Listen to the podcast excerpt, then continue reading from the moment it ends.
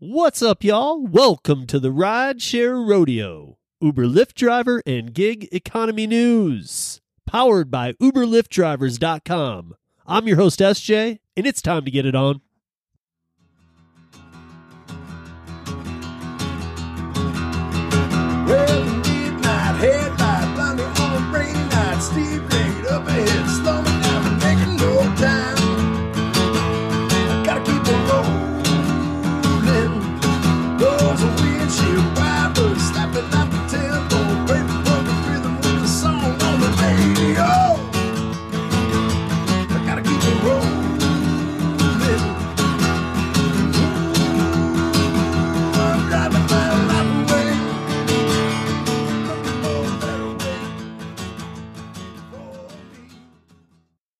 Welcome back, everybody, to another week of Rideshare Rodeo co host editions.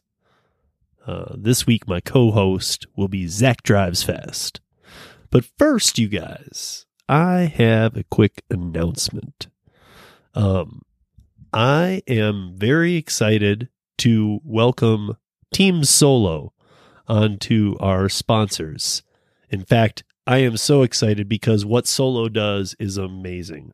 And over the over the next few months, I will be introducing you and taking you into Solo, just in little parts um, at a time, and um, trying to introduce you to everything it can do, as well as like talk to you as they launch in new cities because they are blowing up.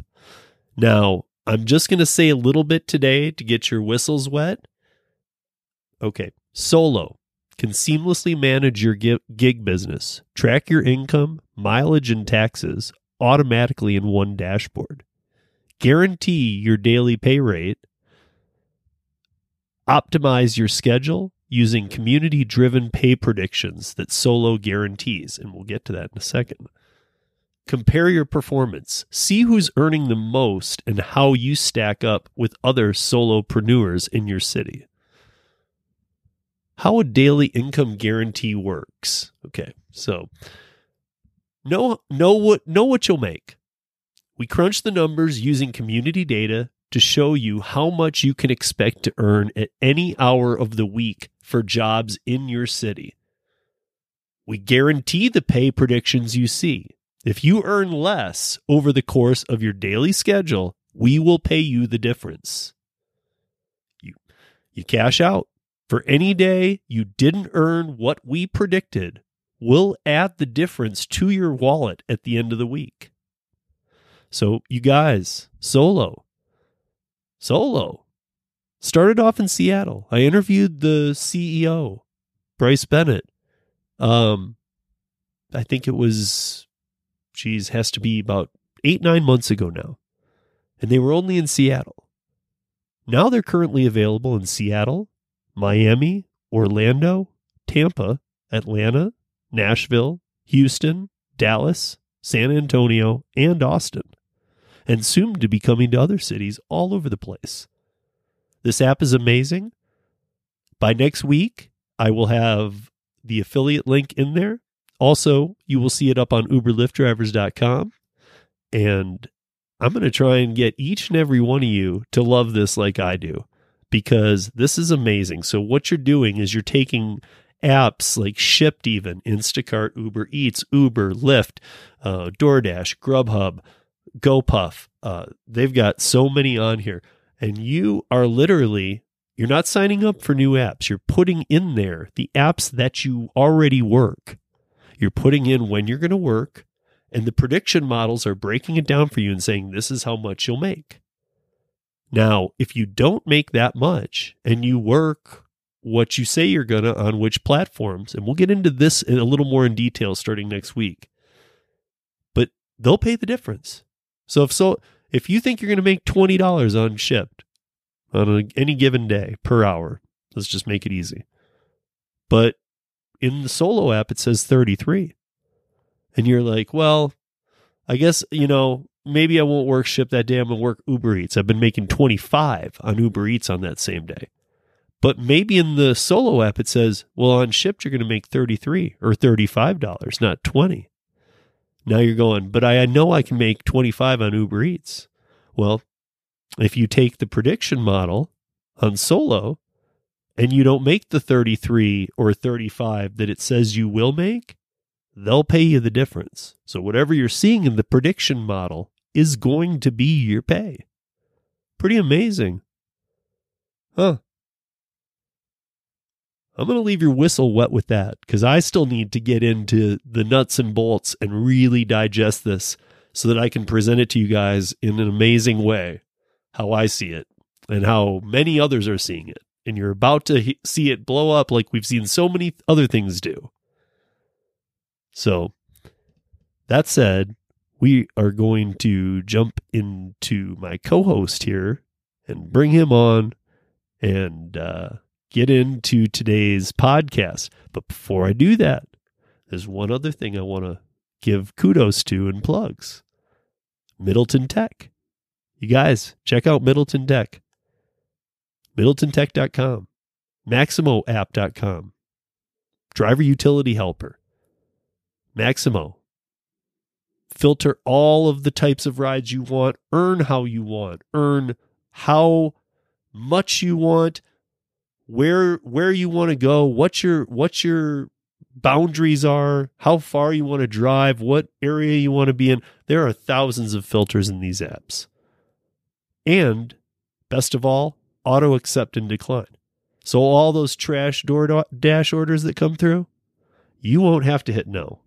This thing just does it for you and tells your phone to zip it. Also, by doing that, you are concentrating on the road and driving and not touching your phone all the time. Wow. Okay, guys, I'm going to bring on Zach and uh, we're going to get into it. I guess this week, actually, uh, Zach, thank you for co hosting, co hosting this week's podcast. Well, thank you for having uh, me. Yeah, man, of course. So Zach is uh, from, um, and at the end we'll plug it again, but Zach is from uh, Zach Drives Fast, um, which I'm guessing you drive fast. it's kind of a long story behind the name. I needed some. I had a video ready to go, and I needed a username, and I couldn't think of anything. So that's how that came about. Right. okay. Well, I, I mean, it works. Actually, do the speed limit. Okay, so you don't drive fast. Not usually. Yeah, it couldn't be Zach doesn't drive fast. So. No. Zach shows up with cold food.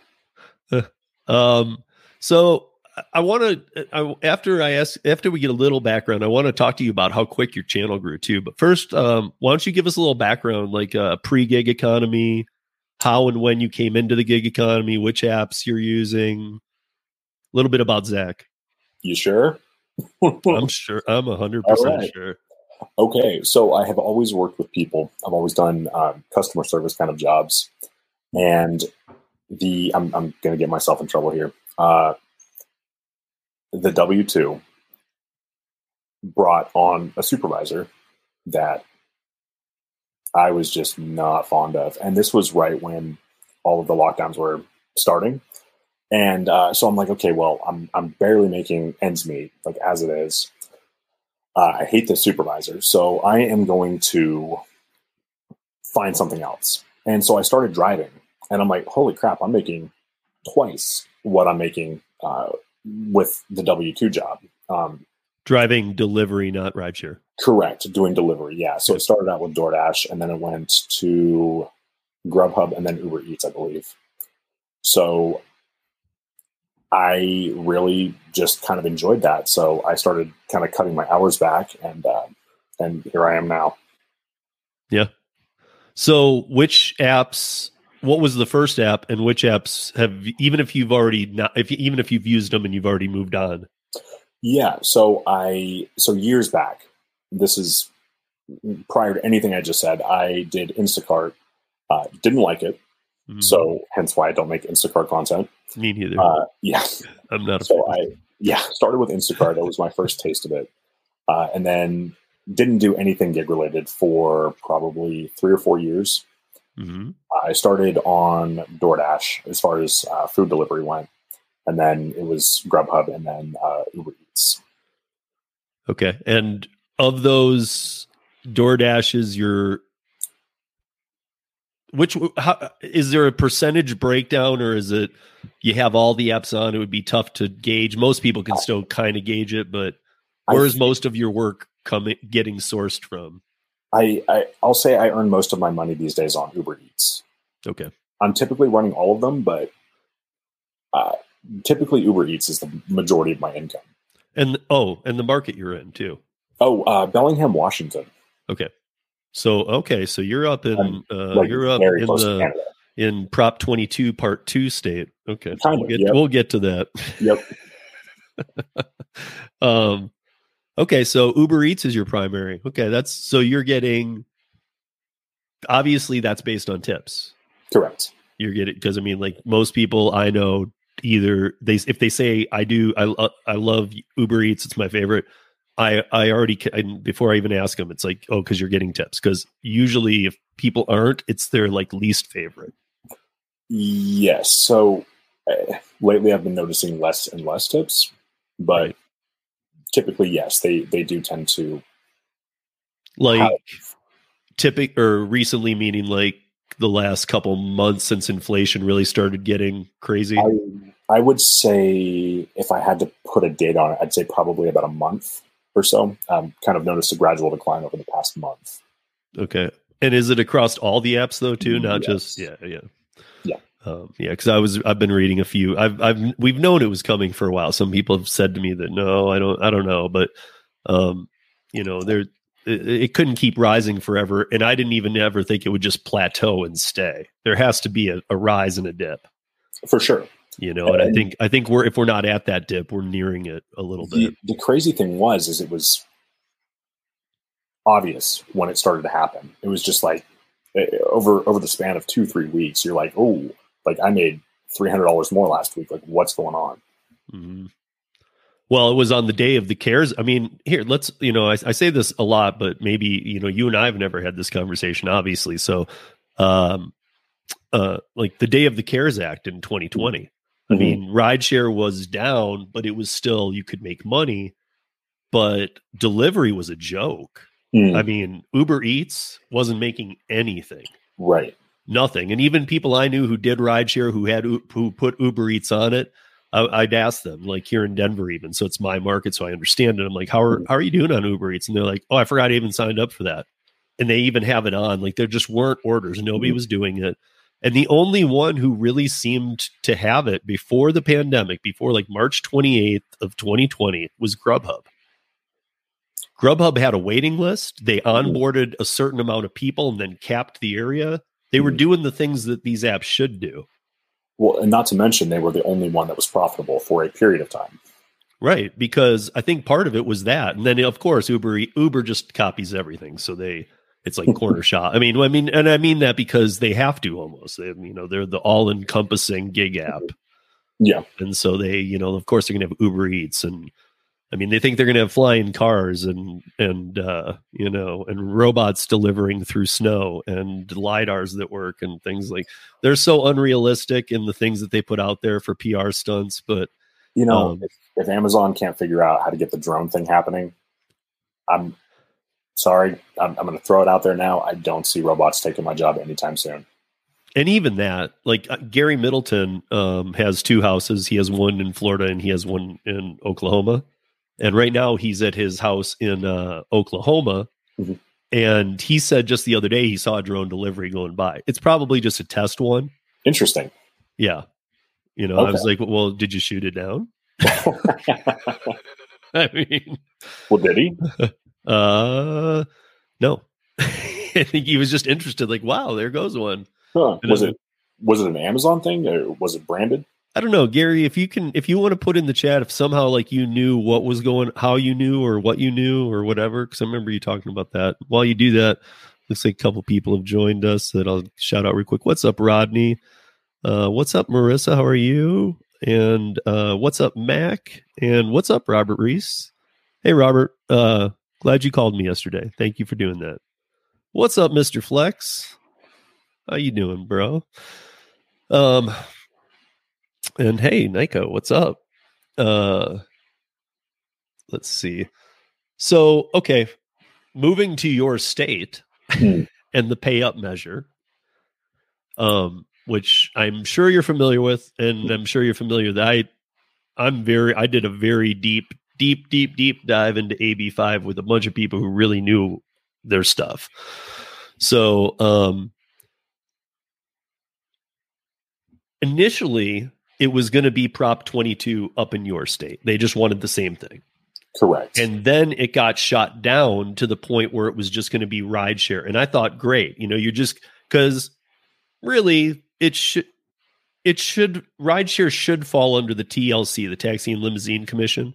It should fall under the same regulations. So what they were saying about this was that because you have a passenger in the car, that was the way to distinguish between the food. Because you have a passenger, a person in the car, we can put you under the TLC standards. So they were going to move rideshare to that, whatever it's going to be, seventeen twenty four or whatever in your state. In I'll twenty, starting. January twenty three is going to be, um, you know, it's going to be like seventeen twenty four is going to be their their magic number. The problem with these is, is um, you know, they severely hurt the the country, not just the states they're in, because then we they have to even pull harder from the gig workers elsewhere. Um, we already know it's not a sustainable uh, model to and if like if you, there's two big states on board right now I, I read an article that said four states doing that if they were big states like if new york florida washington and california did it that these companies would immediately have to go to franchise model nationwide. Not just in the states they're in but to I can see. pre to pre jump new jersey and uh, massachusetts which are about about to do the same type thing. Um, but what I find really funny is that, or not funny, is that in a lot of these states, like over in uh, Massachusetts and even up where you are, these legislations are coming into place before AB5 happens. They're like prerequisite or they're jumping ahead of the law. You know what I mean? They're saying, like, "Hey, before that law is there, we'll just do it. And I'm like, what are you doing? And I understand that in a, in most states' constitutions there is AB5 type legislation. It was written in there in the 70s or 80s. Mhm. Most people aren't familiar with it. Um, but that the angle to take that AB5 to the next thing because of the labor standards is it's actually in like I, I think it's like over 30 states including some of the right to work states, which becomes a bigger problem too, because we all know that here, here's the timeline. I don't, I can't give you the times, but AB5 leads to pro, a Prop 22, leads to, okay, we can't afford to do that because they can't, especially when it includes delivery. Sure. Um, because I'm not sure about your percentage, but on, on minimum wage, but it's 120% of the market in California and then it will lead to uh, either one of a few things. The company will go to a franchise model. The company will go to a hiring model, which I highly doubt. Or in some instances, depending on the state, the company may pack up and leave. See, now I think that the latter would be more realistic, especially for smaller states. Well, even for California, when Well, yeah, I mean, if they're going to take AB, a AB, loss- but AB five went into effect of January of 2020. We we, we didn't know the pandemic was going to happen yet. It Mm-hmm. was the dumbest law. Most of the people I've interviewed aren't in the gig, app based gig economy. They're in the traditional gig economy, right. and they're freelance writers, interpreters, musicians, all these things. They are all done. They their businesses have been ruined, trashed. Millions of people, six figure earners, their their lives are destroyed because of this junk law. Um, and really it was supposed to be a net cast over the gig economy but instead they decided you know the unions are so down that they decided to cast this huge net because what's going to follow with the franchise or employment model unions because Right. the unions are the ones backing all of this Mhm. So I've got some mixed opinions on that. let's hear them Okay, so I would like to see some sort of legal protections for gig workers that don't exist. However, when we start talking about unions, that's and, and I'm sure, as you are very well aware, we can't have unions. There, it, we're classified as independent contractors. We we cannot legally form a union with the way that the law is written.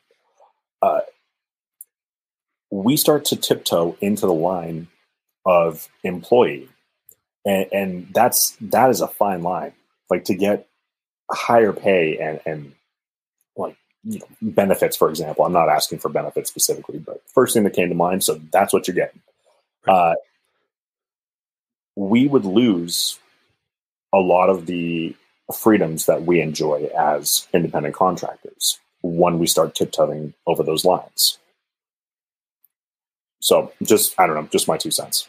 Well, so here's the thing. I mean, this I, I don't I don't let things get political, but there on this show, but sometimes there's not a way around saying the current administration or things like that. And when I, I, I always preface this stuff by saying this because when I say the current administration, I don't want somebody going, oh, he's a or he's a, you know, because I'm just pointing out some facts. The current administration would like all of these gig companies in the way that they operate to not only change, but to be gone. They want every one of us to be a union worker Mhm. who pulls a check, Mhm.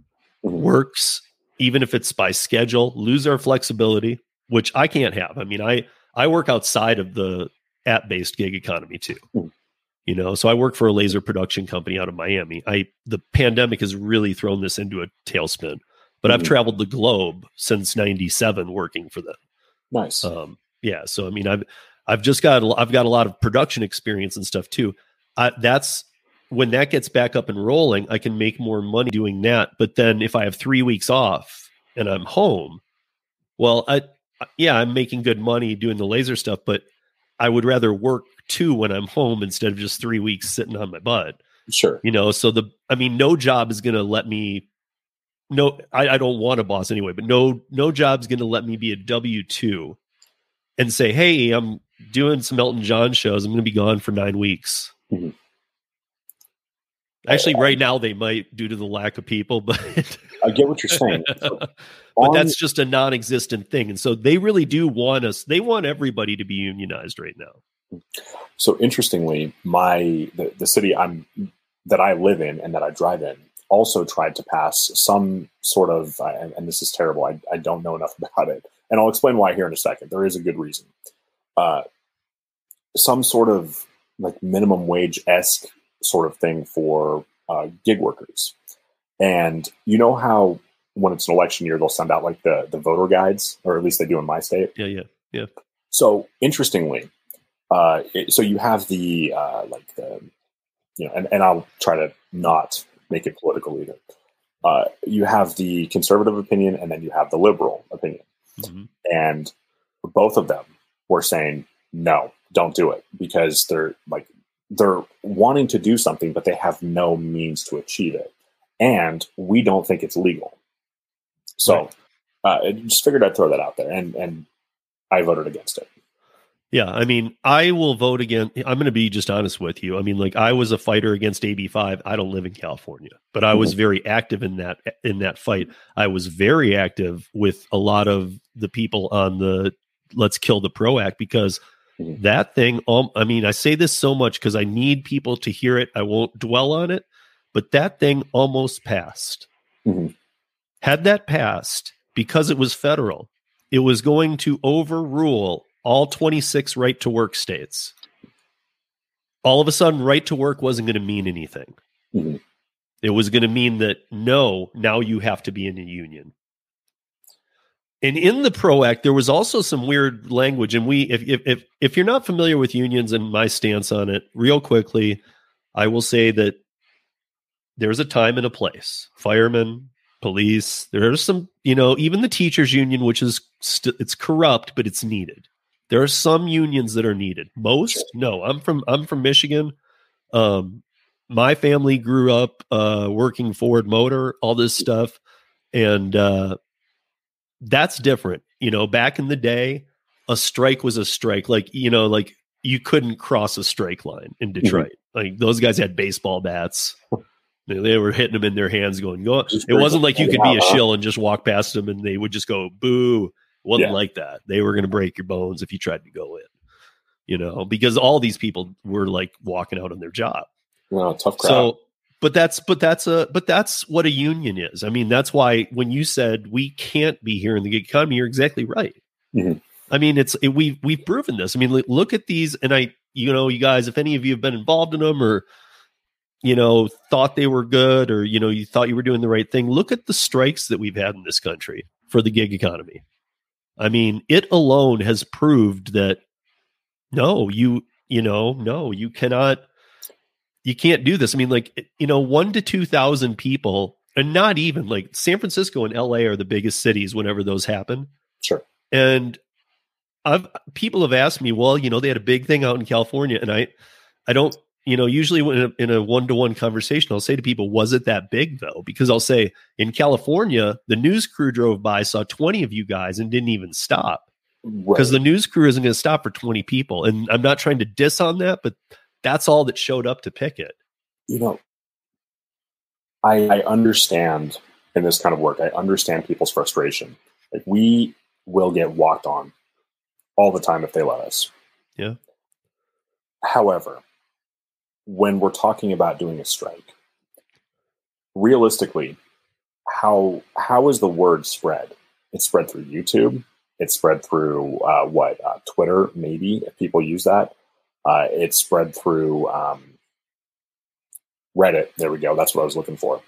But how many people in the gig economy are actually looking up gig work online? Like they go out, they do it, they come home and do something else. So Right. the problem is, if you have a tiny fraction, at least the way I see it, you have a tiny fraction of a percentage of people in the gig economy taking place in that. And then you have people like myself who do hear about it and who see the other side of it. Like it's not going to work. Yeah. Yeah. And a lot of these people were in California, a lot of these people were tricked. I mean, it was it, let's let's start with the stats, I guess, real quick. So 85% of gig workers in this country are part-time, work 20 hours or less a week. Mhm. Now, there's no way you can survive on that, even if you're in a market and you're crushing it. It surges Right. all 20 hours. You can't live on that. So therefore, they have other income, whether it be another W 2, um, or another freelance job that isn't app based though because this isn't based on like just your DoorDash. This is based on all the gigs that you work. So no matter how many gigs you work, 85% of the people work part-time. So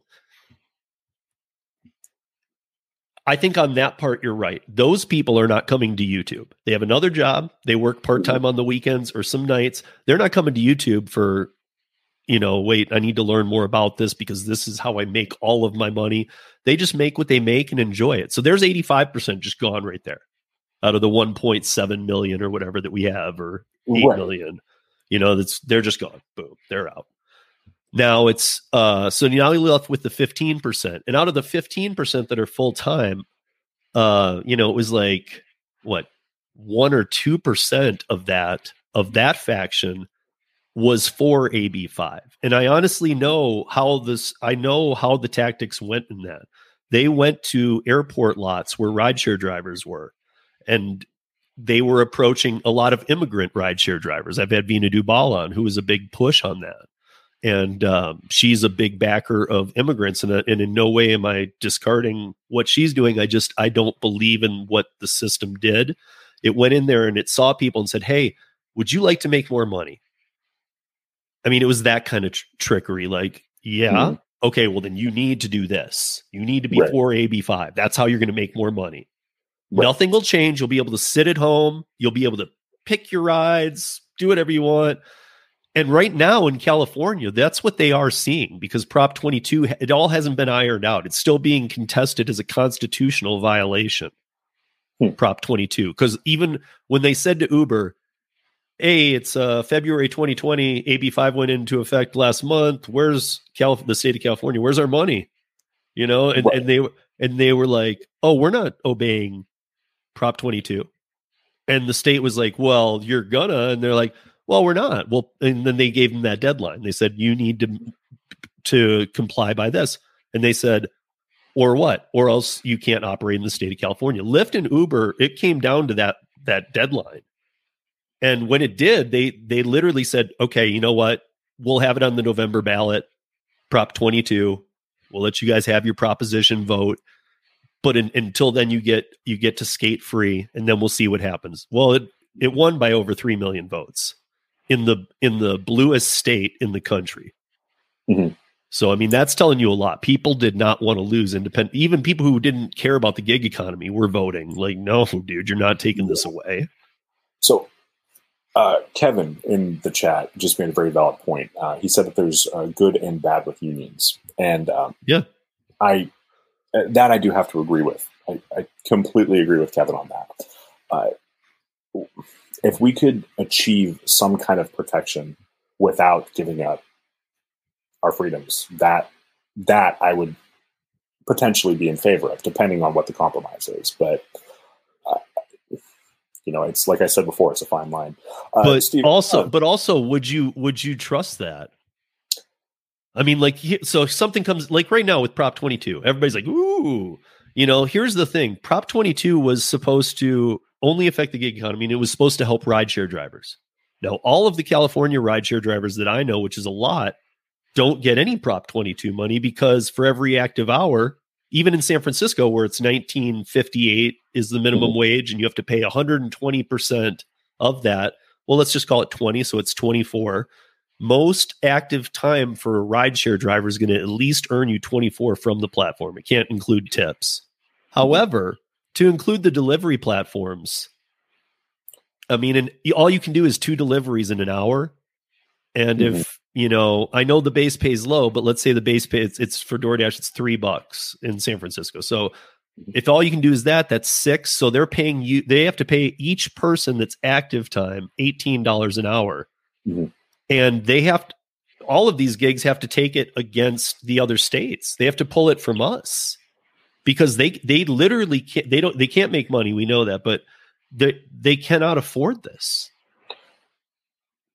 I, I understand what you're. I understand what you're saying. Uh, I want to turn this back to Seattle for just a moment because I'm sure you know more about this than I do. How are they going to work with that? If if they're going to pay the drivers, what was it, seventeen twenty four, Yeah. Something like that. Yeah. something like that, seventeen twenty four an hour? What is to stop that driver from just sitting there, decline, decline? Because Fine. you have to be active. Okay, I mean, you could you could be on the app see, and getting. and now- I, I can't remember what that time is called. Just your online time, but then See, it's your mm-hmm. active hours that counts. I see, and I got a problem with that because it now opens up the possible, I, guess, defense from DoorDash. It's, it's probably the wrong word, but basically to come in and say, okay, well, if we have to pay them, then they have to take everything. Except I that's that is the next step. That is the Um, next step, and the next step is also that the unions are already starting to work out deals here. I mean, for California, they're already. I mean, they've they're now moving money from other unions into the state of California again to show how this will work. And that's why I won't do GoPuff. I Yeah, I want the ability to say no to absolutely anything I want to say no to.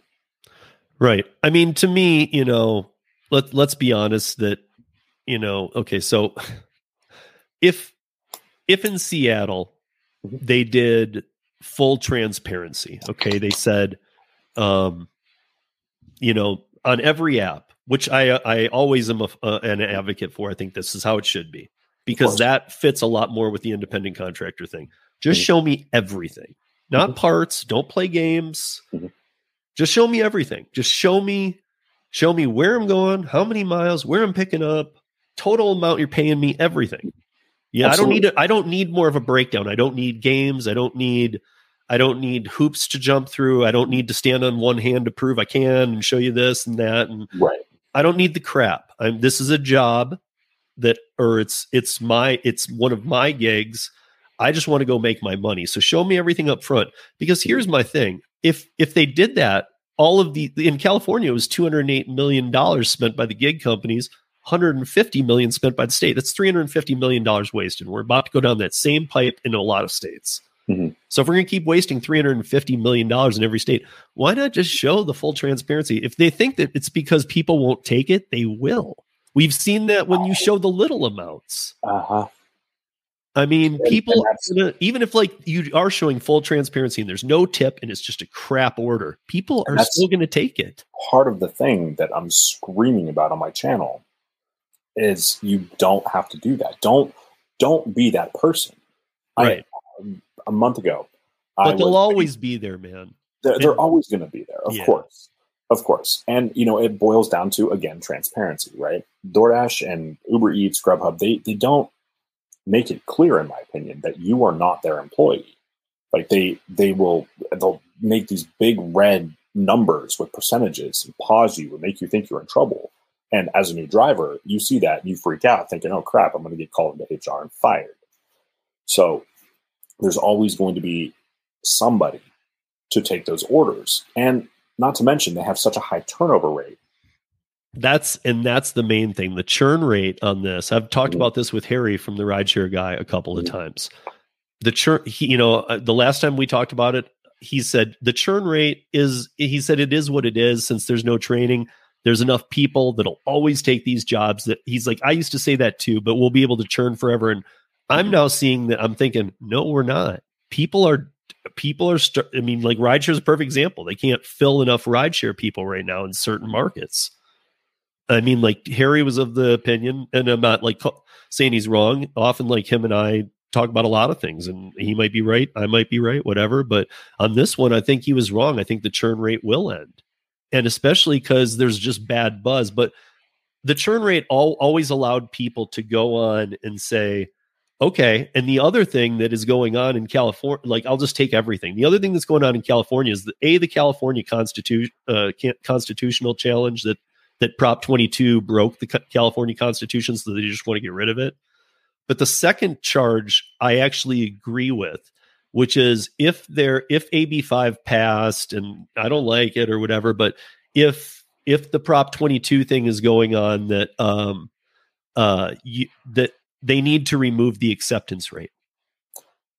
Like you can't even not only can I mean it doesn't matter. You could be on DoorDash and have a 1% acceptance rate. That's okay and you're still going to get orders. That's how it works. But they really pushed to have that removed and I think that was huge. That was the biggest part that I wanted to see happen and it didn't happen. So now Mhm. they're still fighting that. I would like to see that happen because if they have to remove it, even the newbies on the app aren't because when you're first new, you think you have to take everything, especially when there's a thing that says acceptance rate. All of a sudden, you're like, wait a minute, this matters? No, it mm-hmm. doesn't, but nobody's No. going to tell you that. Right. Yeah. But it's Well, go ahead. Otherwise, I'm going to go down a rabbit hole. it's it's okay if you go down a rabbit hole, but nonetheless, yeah, it, it's I mean, it's it's just lying, it's deceiving, it's you know, it's I, I know that's kind of how they operate, but this one should be taken away. You shouldn't be able to have all these laws going on and not fix one of the biggest problems, which is if we are independent contractors, there isn't such a thing as an acceptance rate. See, and I can stomach, I, I could stomach the acceptance rate thing if there was just as big font that says you are not required to take this. Your job is not in jeopardy.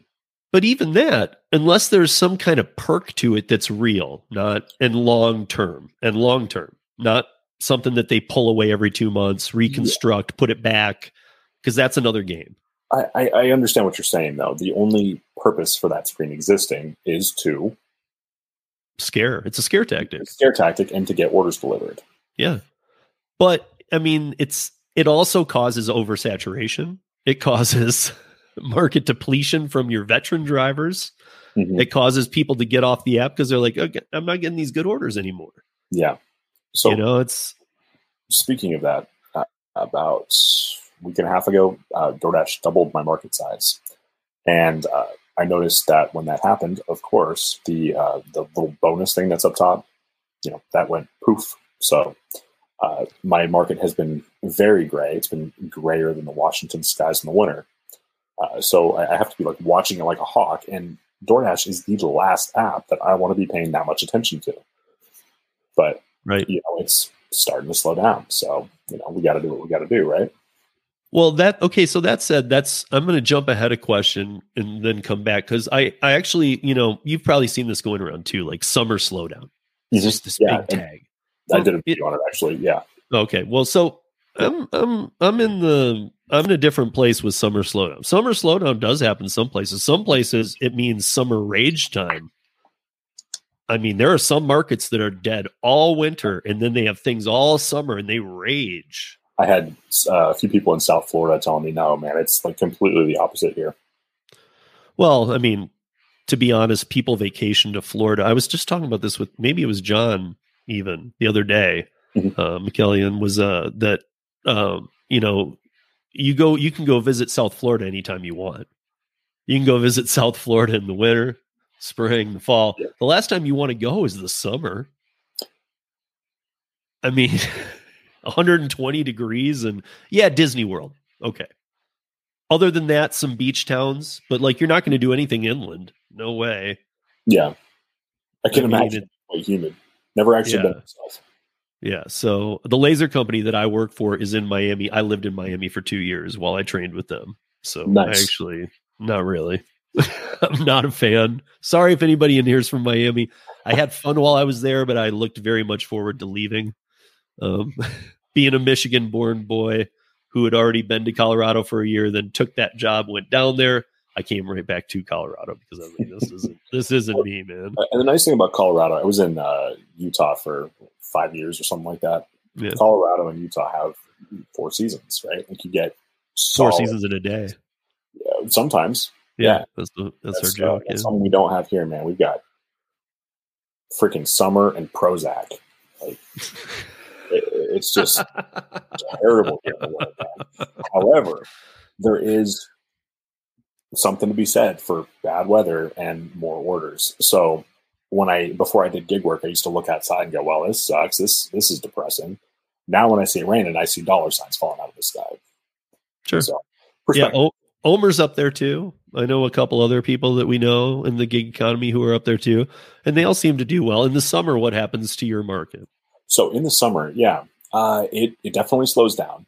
However, the orders come later in the evening. I you can't tell by looking at me, but I live in one of the most physically active uh, cities in the entire country. Uh, like if you were to Google that, like uh, Bellingham would be somewhere in the top ten. And Uh, Bellingham is just north of Seattle, right? Uh, I am Okay. about twenty miles, fifteen miles from the Canadian border. So Right, just- right, right. Okay, Yeah. that's what I was thinking. Maybe Yeah, okay, I'm, that's a, str- a longer stretch, but yes, yeah, so I knew it was north of Seattle. Okay. yeah, yeah, north of Seattle. hmm Mhm. So if you stay out longer, the orders are definitely there. You just have to be able to adjust your strategy. Right. But if you're going out at two o'clock on a Friday afternoon when it's 75 degrees and sunny, it, forget it. it you're going to think it's a Wednesday. Right. But Yeah. But yeah, I just found myself working later last summer. Um, Yeah, Mac is Mac ODD Professionals. He's in Portland, and uh, you know he's. I mean, I think that maybe you guys get it a little worse, but I think you guys are pretty close in your weather. You we've, we've got we've got a pretty similar climate for sure. Um, but yeah, so I mean, I, that's kind of the case here too. When it snows, obviously it surges. We do great, that kind of stuff. But, um, Well, but yeah, I mean, the the summer. What what about summer in Seattle? Are you are you enough aware of like how that? Because I would think that you know I- that does I've well. Never driven in Seattle myself. Yeah, yeah. I couldn't speak So- to it. I'm just somebody that thinks that summertime isn't slow down unless you live somewhere that people don't want to visit. I think it's more of a timing thing. If if you work smarter Mhm. rather than trying to do the same thing you know, that you did six months ago, will be fine in most markets. But yeah, I have to stay out. Uh, what I was going to say a minute ago was I'm in a college town, so there's also the after the bars close, like it, it starts to get really busy at you know 2 a.m. and they get real loose with that credit card. Is So- is are there enough restaurants open all night by you? I mean, we've got no, but at that point, you, it's, it's a, it becomes a lot of the fast food and things. yeah, we've got. Um, I don't even think that Denny's is 24 hours here anymore. I, I could be wrong, but we've got something called uh, Shari's, which is very similar. Actually, matter of fact, it's like right across the street. Um, they're 24 hours. Uh, we, we've got a few places, so you'll you'll just like all of a sudden see like a line of drivers on a Friday night at you know 1:30, 2 a.m. you know, waiting outside the Shari's. right. Um. So okay, well, well, while I'm while I'm down on this spot, since I jumped ahead a little here, uh, so the last week or so, we've seen all the articles that the gas supplements are ending. Yeah. I am so happy about that. For me, I thought it's to me who ha- I've been driving rideshare since 2014. I've seen every PR stunt that they have. I know Mm. all the BS, and that's all this was. This didn't help anybody. Um, and okay. it was a waste. You know, I- it's just that kind of stuff is bad to put out there and make it look like it's really helping people. Yeah. So uh, actually, I just put up a video uh, like right as we came on, and in that video, I said um, I, I used DoorDash as an example. It's my favorite to talk about. Uh, they use theoretical math. Like theoretically, there is one driver out there somewhere driving this specific year, make, and model of car exactly 47 miles, who will save up to a dollar a gallon on gas. But you know when they when they start tapping it, but still send us like 15 miles in one direction, you're right. It doesn't do any good. Right. It's it's something that it's like, oh, here's some peanuts. You know, kind of like Prop 22. I mean, I hate even John McKellian. If I say Prop 22, he'll leave a stream. He is like, he texts me at sometimes like in the middle of the night. I never want to talk at like 3 a.m. I never want to talk about Prop 22 with you again. Like, I'm like, what are you doing? dude? It- it- it's funny you say that. I got a real late night message from him last night. I mean, I love John, but like, I'll wake up the next morning. I'm like, Hey, what are you up But to, man? I- sleeping. I honestly think that that's where something like that, if you are going to do something like that, I'm not a big fan of it anyway. I, I, it just kind of sucks for everybody all around. But like Sergio, the rideshare guy, um, um, lead writer for rideshare stories, not delivery and stuff like that. Um, he, you know, he says, and I'm not on this boat, but I understand it. And I actually, he's, you know, he says he feels sorry for the people about the high gas prices, but he's like, bring it because it's causing less drivers. Yeah, I, I can. It's ju- it's just an opinion. I'm not saying it's mine. I'm just saying yeah, it's an I- I opinion that made me think. yeah. I understand where he's coming from. Um, the issue is, we're for me personally. Uh, today, when I was out driving for lunch, I would say about a fourth of the orders that I was sent were no tip orders. hmm and you know i mean obviously i'm not going to take them and i know that i am not required to. So i'm gonna uh, i'm gonna sit my ass there and you know mess around on instagram or something instead of taking that person their mcdonald's for $2.75 uh, the thing that really does kind of stick in my craw is and feel free to disagree with me all you want but i find it incredibly disrespectful for somebody to unless they've been living under a rock or just woke up from a coma they know how much gas is here. It, it's five dollars and 45 cents or 50 cents or something at the gas station just up the street. How disrespectful do you have to be to manually go in and enter zero? Now if people did tip after it'd be a different story you know they want to experience the service but they don't do that right like you just get stiffed like if it's not there to begin with you just get stiffed Yep. so uh i forget where i was going with that but uh can you tell how i feel about people who don't tip Yeah. Well, I mean, I think we all feel that way. You know, the problem is, is that let's let's be honest. I mean, food delivery, even in California when it launched, wasn't around until whatever it was, 2016, 2017. But rideshare launched in California in 2010. Mhm. So the Travis and the original plan was we will pay the drivers good. Mhm. And no, you never need to tip our drivers ever. That will never change and that was a very so they they slow- took they took a um because i've worked in the bar and restaurant industry for 25 30 years. You know i've done every job under the sun. I've worked mad hours. But they took a they basically took a job such as that you know same type of thing. You know you're doing these jobs where we're tip reliant a little bit. Mhm. and they said don't worry we're going to pay you so well you're not going to need those tips. And then you know they changed they got rid of dara they brought on or got rid of travis brought on dara and then the food deliveries started and all these and they all start i mean we all should have seen that any corporation was going to try and gouge the crap out of of of payroll because even in w2 life people if you're not familiar one of the biggest downfalls for most startup businesses, bars, restaurants, any of that kind of stuff is payroll. Payroll can kill you. For sure. Um, and the payroll taxes and stuff. So that's why everybody wants to get around this. However, um, you know, like there was this there was this plan. And yes, I'm sure the pay would have gone down even under Travis. However, it instantly went to like when I started, I was on a 90 10 split with Lyft and Uber, Mhm. or 90 10 with Lyft, who I started with first in 2014. And then early 2015, when I started with Uber, um, I was on a 85 15. Okay. And I didn't even need to see the breakdowns because I was making so much money.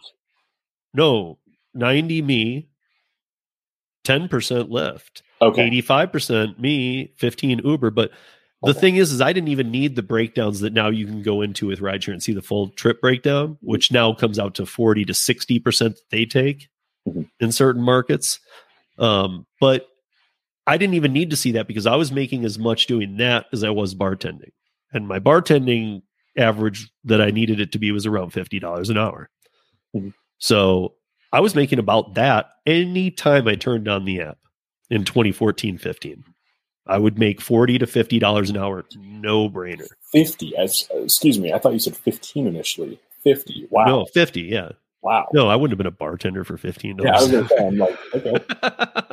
No, hey, maybe. I that wasn't an applebee's bartender i was a uh, bartender at a three deep bar taking orders over people and yeah no yeah i mean so yeah 40 to 50 bucks in 2014 15 to do rideshare at any Wow. time do like you could turn on in the day and do that Mhm.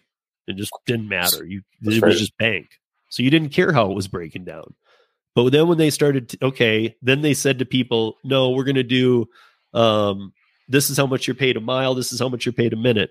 Even when they did that they grandfathered me in with my percentages for like six or eight months. And i was like oh sucks for you guys you know kind of thing. I mean i felt bad but i was like sucks for you guys. But then of course what happened? They eventually moved me to that too you know like eight months after they started it they're like even all you veterans i think they hoped that a lot of veterans would like kind of go away and then the Mm. newbies would all be under that but then they were like okay you didn't leave so here's the bad news Yeah. and it was like wait what Just kind of hope the problem solves itself. you know and even that was like you know let's say it was around a dollar a mile something a minute i don't really care about the minute rate and all that stuff but um you know and now it's down to here in denver if you're driving uber x it's 55 cents um a mile now and it's uh 11 cents a minute so it's three and a half cents under the standard uh Federal uh, mileage deduction. yeah Wow. i mean so when you were doing your taxes they paid you less than you're able to write off Interesting. I've even thought, I- dude, how is I this not illegal? like, yeah. I mean, you, I mean, I get it. I mean, I guess because I've, I've had other jobs ask me to do things and use my own vehicle, and then they cut me a check like that. So, okay, it is what it is. Mhm. But, um, I just, I just don't get it. I don't get how the federal government's okay doing these 58.5 cent write offs when they're like, well, they're only paying them 55 cents. Right.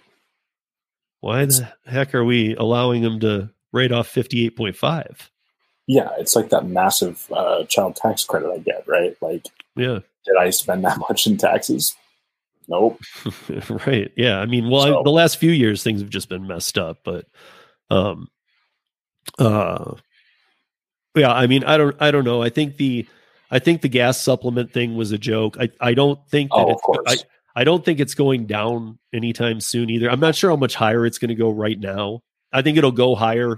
I do think it'll go higher, but I think that it's going to be in a pause for a minute because as summer starts, they don't want to jump up another dollar yet because a lot of people travel. But I think around July, I think you're going to see a big jump. See, and I think you're being uh, very admirable for um, giving them a hell of a lot more credit than I would. I, It's because I'm I sponsored by Exxon. just kidding. I'm just kidding. I'm not. I see these oil companies and they're going make their money. But um, I'm I'm calling seven bucks uh, by the end of the month in my market. And where was and where was your? I know you're over. fi- You're at five. What thirty five? You said. Five uh, five forty five, I believe, as of today. Okay, so where were you a month or two ago? oh crap, you would ask me that. Um, Or, I or what? felt What? When was the last time you remember it being a dollar less than it is now? about two months ago, maybe Okay. something like that, month, uh, month and a half. The the thing is, is I fill up on a reservation, so it's sig- significantly cheaper to begin with. So, I mean, not to you know mislead, um, in, in the interest of transparency here, uh, the gas station I'm talking about is up the road, but the one that I fill up in is like the next city north because it's 65 cents a gallon cheaper or something. Right. Of course, you know, no brainer. Right. But the fuel subsidy, it uh, Uber did what uh, 35 cents uh, for food drivers, and then um, what was it 45 cents for rideshare? Uh, yeah, I was trying to. I was actually thinking of the DoorDash one because I just gone through it with Kim's side money. Yeah. and we were laughing at that because it was what was it five dollars for hundred miles and Yeah. like ten or fifteen for Something like that. fifteen for two hundred and fifty. Like, I mean, it the was like, dude, this cap. is come on. Yeah, it would cap like I mean, this that to me that's I, that's almost that's insulting. Don't even bother. And the PR stunt it gives them good PR. And for some reason, their affiliation with cities and all these papers. I mean, I know the papers. People always want to say fake media, fake media. I know there is some fake media. However, I know that some of these are affiliations with these with these newspapers or TV stations where it's like, okay, we're gonna we're gonna run this ad and we're to pay you all this money. Okay, well, um, yeah, we don't really want to run that story again because it's kind of BS and it's it's it's polluting our paper. And well, we'll stop supporting and helping you guys, then we'll be done. So they, it's almost like a forced hand that they have to write a nice story, even the t- papers we like to read. Wait, you mean to tell me that DoorDash pulls uh, underhanded tactics? Speaking of, um, David Pickerel and I were working on a thing called autonomy.jobs. We were trying to help people from April of 2020 to um, uh, middle of summer. And then Jeff Tang and uh, eventually Jimmy too. The four of us became para. Yeah. And, um, you know, we decided uh, this isn't right. And to the point of it's not right, we're independent contractors. David had been an operations manager for Uber in Las Vegas. So he very much understood the dynamic of the BS. yeah, And so we were like, this is BS, and people need to be able to see this. So we started going, and I know you know the story. Mhm. You know, eventually in August of last year, um, we had, you know, over 200,000 users yeah, and out of 1.3 million dashers in the country at that yeah. time. That's that's so that's you know when we when we were small they didn't care. Well, i think at that point they're like what is this these people doing? So they Mhm. cease and desist. We gave them a rebuttal back said if they didn't do this this we said we'll take it down. We'll take the whole site and app down if you start showing the transparency we have no problem doing that. And our attorney wrote it back as you have one week because they gave us a week. You have till next monday at 4 p.m so we did the same. You have till next monday at 4 p.m to show complete transparency or we keep it up. Or Yeah. we had taken it down. We said or we put it back up. And so 4 p 401 p.m the next monday we put it back up because there was no reply nothing. And that was the second cease and desist and at that point everybody kind of went nuts. And in fact a lot of users of para because my job is driver advocate so i had to field a lot of angry people. And Mhm. oddly if you're not familiar a lot of these people were angry like at us and me. They were Mhm. like when is para going back up? I can't make money without para. When is this going back? And i'm like going you know i mean like i'm having to stay nice about this but behind the scenes and like right now with you i'm like just going nuts. I'm like are you kidding? Like oh you- you're the free app that tripled or quadrupled your money went down and and you're pissed at me and you want to know Yeah. when that free app's going to be back available to you and and if not you'll keep calling and yelling at me i mean how did, they, how did they make money before? well, also, and then we then in March we found a way to do it again, where we we even uh, clearly we still talk to our lawyer, Mhm. And there are times the lawyer like we're like we're going to do this now. It's a little bit different. Here's why. And this lawyer that we hired is obviously very expensive in the Bay Area. He's been up against DoorDash before.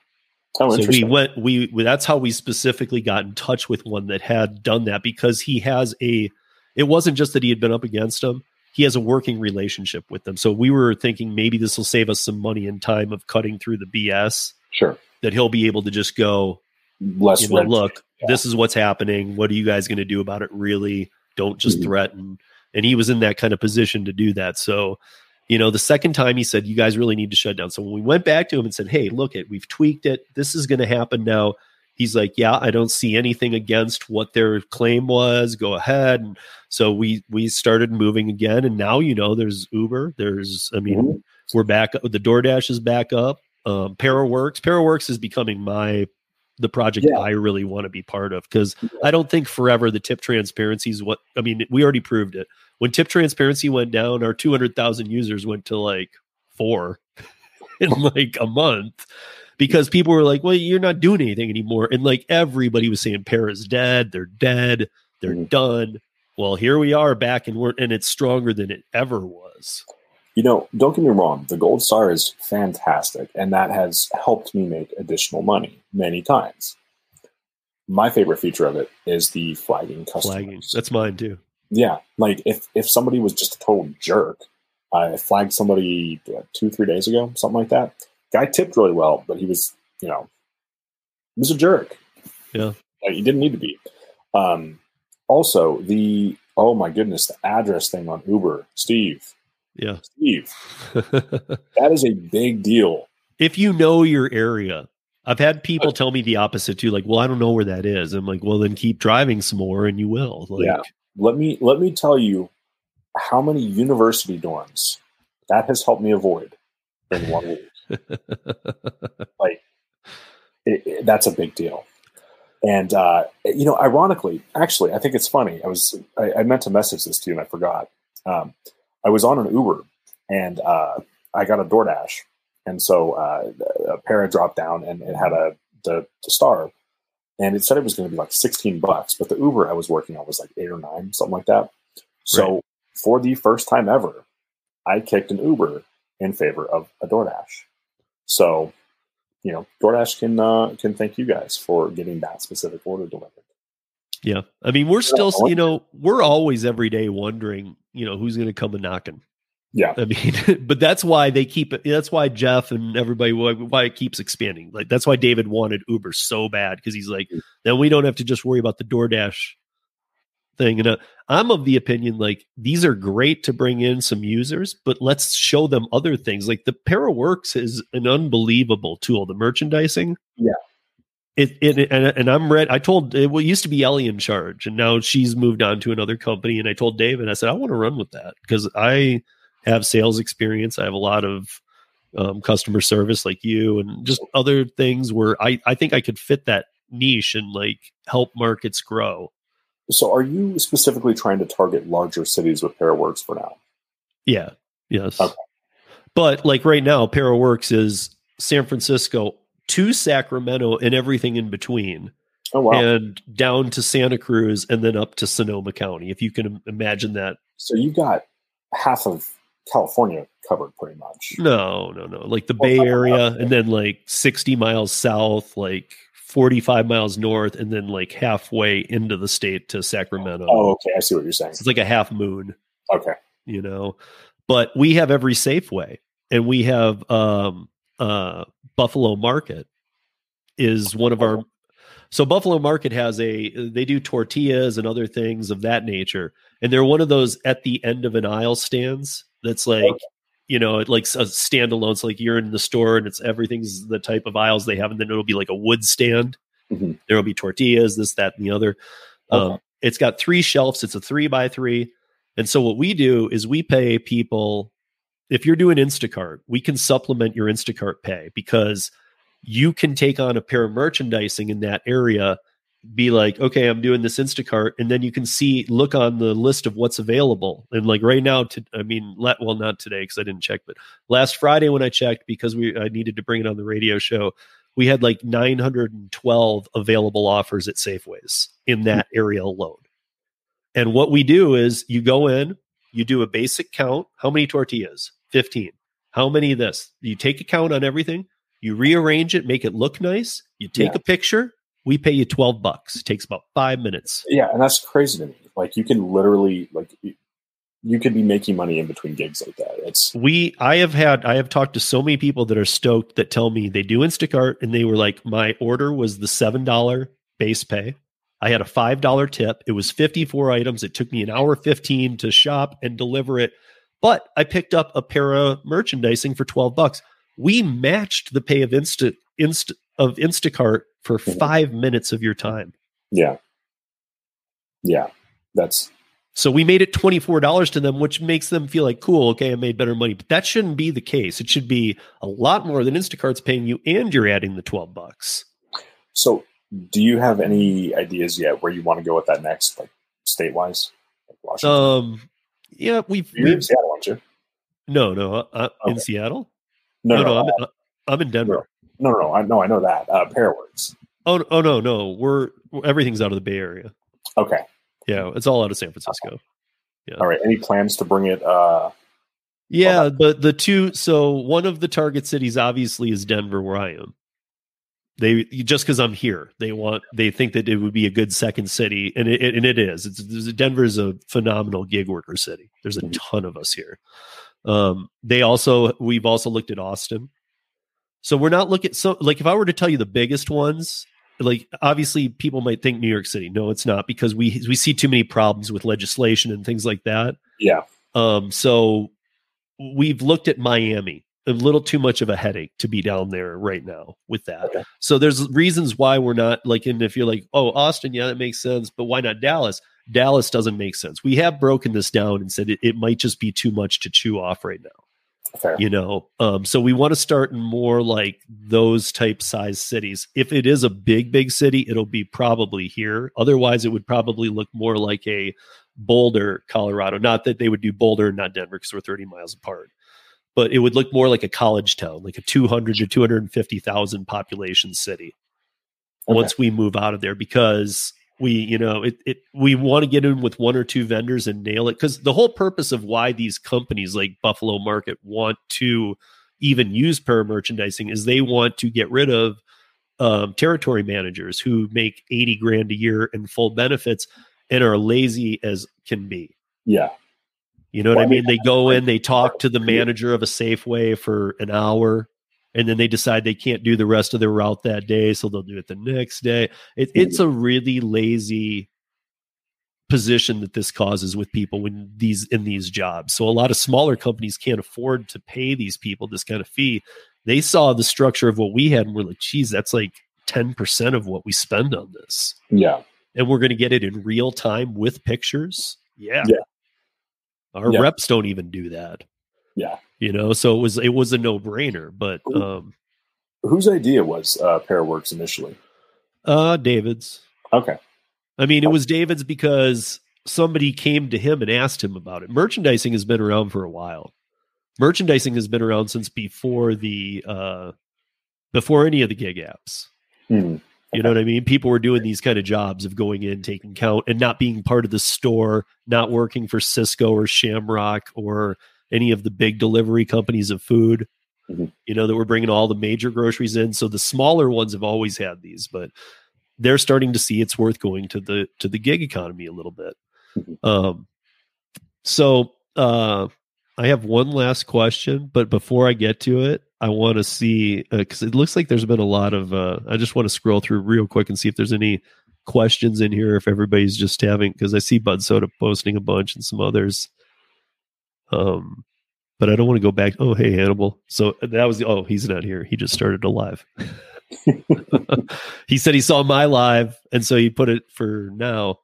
Um, so that's another reason why we're wrapping it up. But I also try and keep it at an hour, so we're uh, we're right at that hour. But um, yeah, okay. Some of these are just too old, but yeah, it looks like you guys have had a lot of conversation here.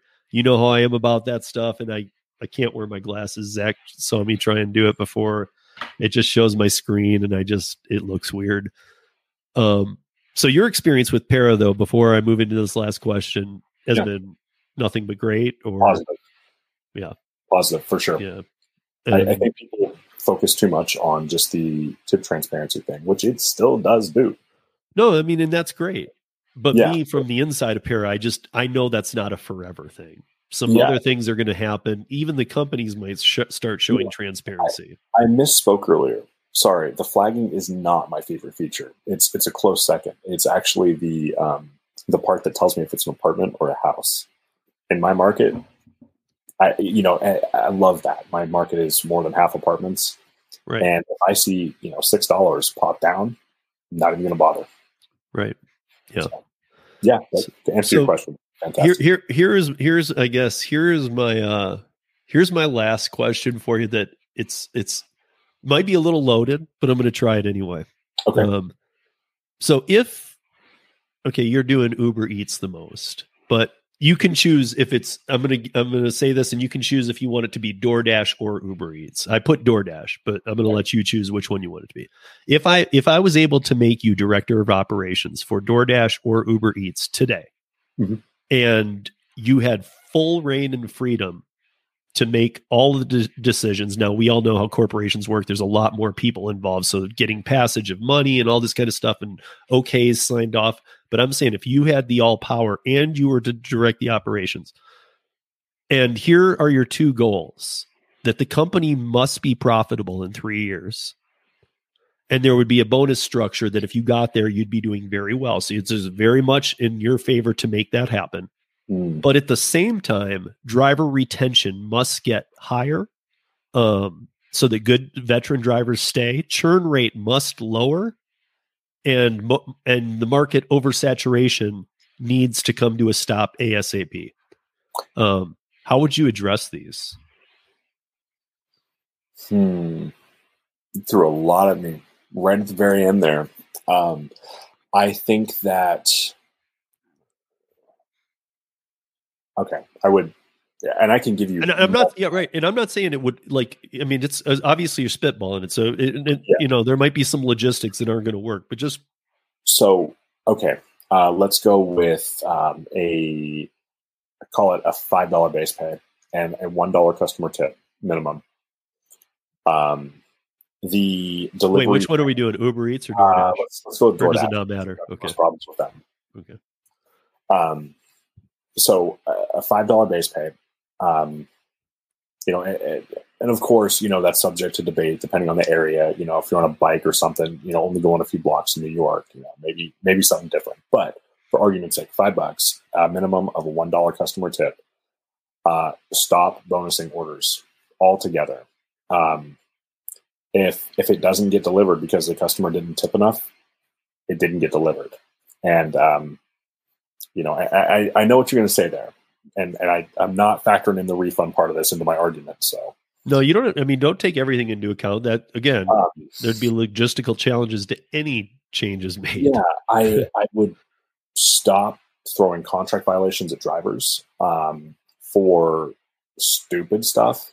You know, forgive the term, but I, I wouldn't necessarily assume the driver was the one that did something wrong, especially if if they've been at it for a while. Um,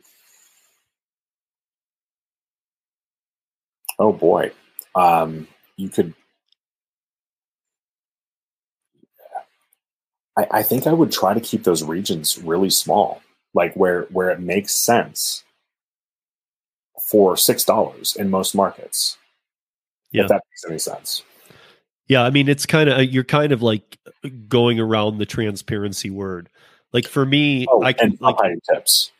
right. Well, I mean, well, yeah. I mean, but so uh, like let me give Uber as an example and see if anything else sparks with you too. But like for me and like Uber rideshare, not Uber Eats, I would say, sh- like I told you before, show me everything.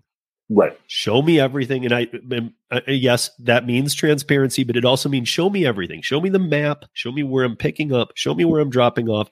Because if i see the route even and i i know my city i've been doing this long enough i can look at the time of day and go no, No i'm not doing that. Yeah. and i don't want to be there because that's not where i'm going to get another ride.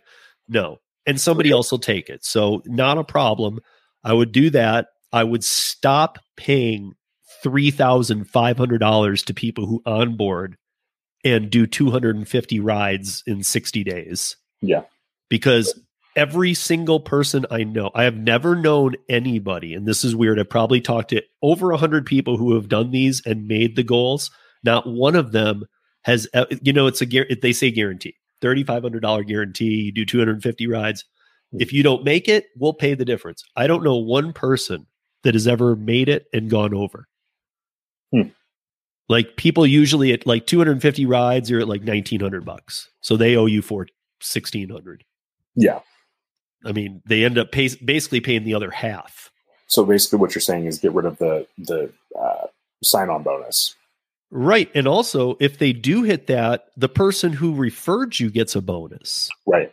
And Okay. those can be big. It and it all it, and it's it's dynamic. It all varies by how bad the drivers are needed in a market. Something but I, but I know people who have who have done rideshare and now they've gone back to like if you haven't drove in over six months, you can use these sign up bonuses. So I know drivers who drove for three years and are right now going, oh my gosh, for thirty five hundred bucks, two hundred fifty rides, I'll do that. They do it, and they do, and on the two hundred and fifty, if they do two hundred and fifty one, just to be careful or whatever it is, they go Right. one over. Be careful.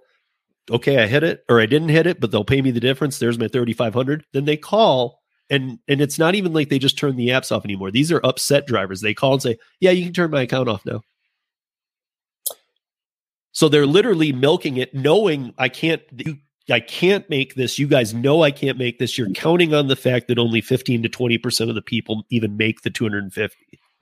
Well, and that happens in the food space as well. There's um, a YouTuber that I, I'm not going to name who this is, and uh, they're they're not even gig related. So um, you know that that is actually relevant to the story. I promise.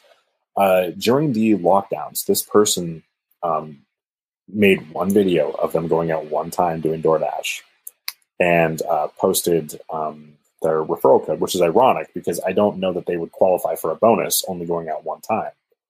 So this this is somebody who has uh, quite a large following. So you know they were only chasing the bonus, like they had no intent to continue doing deliveries. So Yeah. you know I, I understand completely what you're saying. Yeah. So I mean, I don't know. I, I know that was a loaded question, man, but I also I am also of the opinion that Uber has finally reached their time with Dara. You know, I think it's time for him to go. Um, you know, I know a lot of people are like, well, changing CEOs is a big deal. It takes a lot of money. It does, but you pulled Travis out. Dara's had his chance. He made it big with Expedia, but he crashed and burned with Uber. He Mhm. didn't do, he has not met any expectations. He has not shown any profitability. The IPO launch was a complete failure. Yeah. Um, everything he's done has been a failure. And I here's to to be honest, because of all the things that happened during the Travis era and how bad Dara did, I honestly believe, and I, I hate to say it this way because I hate to say specifically a gender, but I'm going to say this. I think that because of everything that's happened at Uber, I think that Dara needs to go and a woman needs to be the CEO Interesting. Okay. because they had a lot of sex issues hmm you know, sexism going on under Travis, um, slapping girls behinds, all that kind of stuff was happening. That was that was part of the boy cult, pul- culture going on there, you know, and it was uh, it needs to go. I think we need somebody who who know. Obviously, you need a strong CEO, but I think they need a woman too. I really do. I think they need a woman to just clean up their image. I could. Yeah, I could see that. I mean, I think, I mean, if you just, if, if, if Dara left and another guy came in, I'd just be like, okay, is anything going to be different? And Mhm. even if another girl, if a girl did come in or a woman comes in, I would still be like, is anything going to be any different? But I'd feel a little more hopeful, I think. And I, I, I, I never feel like this. I never like say it should be a sex that should take over this job. It's just this one time. Yeah. I think this company has done so much that it's kind of needed. That's fair. Um, you know, and see, and I'm not coming from the ride uh, rideshare side of this, so I think that you have um, more bias, possibly to Uber than I do, uh, with with the exception of the hiding tips and in some markets hiding the uh, pickup and drop off location. yeah. Um, I've had remarkably few problems with them. Yeah. So So you're looking forward to this legislation though coming up to Seattle, even though like it'll it'll be short lived. I mean, like if it was coming to Denver and I did a lot of delivery, I'm gonna be honest, I would be like crap because I I- know what's coming down the pipe. but I would take advantage of it. So I mean, it won't affect me. Um, Really, I thought they had a a Seattle price and then a rest of the state price. mm, I don't think it's going to affect me. I'm not driving in Seattle. Right, but I thought they had a Washington price that was like a couple bucks lower. But then they had the Seattle price. That was initially the original legislation for just the rideshare did. It was like all of Washington state's going to get, let's say, fourteen dollars. Seattle's going to get eighteen or whatever. So I know our governor was doing something with strictly rideshare. Um, I- I'll have to look into that. Yeah, because you're, you're, yeah, and that deal was all kind of sealed up. And I actually said about Inslee, I said, I said, I'm kind of amazed. You know, he never does the right thing. you know, he's he's definitely like a goofball. Like, I mean, he's just kind of always screwing things up. He's like making the worst decisions. And when he did, when that happened, I was like, okay, good. You should only be doing it for the rideshare. And then I'll, I should have figured. Of course, you're going to throw delivery in at the last minute. See, and I need to research that. Admittedly, I don't know because the last I heard about Inslee touching anything, it was only for rideshare. Yeah, right. So- Right. Well, no, now all, I mean, it's out everywhere now that it, it went through. I, I don't know about the whole state, but I know that it went through for the food too. They So pushed that into it. before we jumped on. And I know about the you know the city council thing in Seattle, you know, with with what they're doing, Yes. but I I didn't hear any update on uh, food drivers. It was I'm, I'm Oh yeah. It's uh seventy percent sure it, it was just for rideshare for the entire state, huh, unless yeah. made changed in the past like week or two. Yeah, I'm, I'm I'm looking right now to just see the so the Seattle Council, the pay up measure. Um One thing that I do appreciate with what city council is doing in Seattle is they wanted they, they said something like well we'll see if it's lip service but they said that they wanted to conquer um, bathroom issues which I haven't experienced in here in Washington. But you know that's a separate issue. And um, deactivations. There we go. We got there. Um, now if if they could actually do something about wrongful deactivation that would be amazing. Like, I, I don't know if you're familiar with uh, what Grubhub has been doing with their account violation policies, but it's. yeah, Do you know anything about that? like be by deactivation, you mean? It- well, kind of. Like You'll- leaving the like once you get are you talking about once you get to the restaurant, if you leave the zone to go try and shove in another order? not even. Yeah, not even. No, it's um, if you show up late to too many restaurants uh, or deliver uh, late, um, that'll that'll get you a contract violation if they have the wrong uh, price when we have to like you know place and pay the order.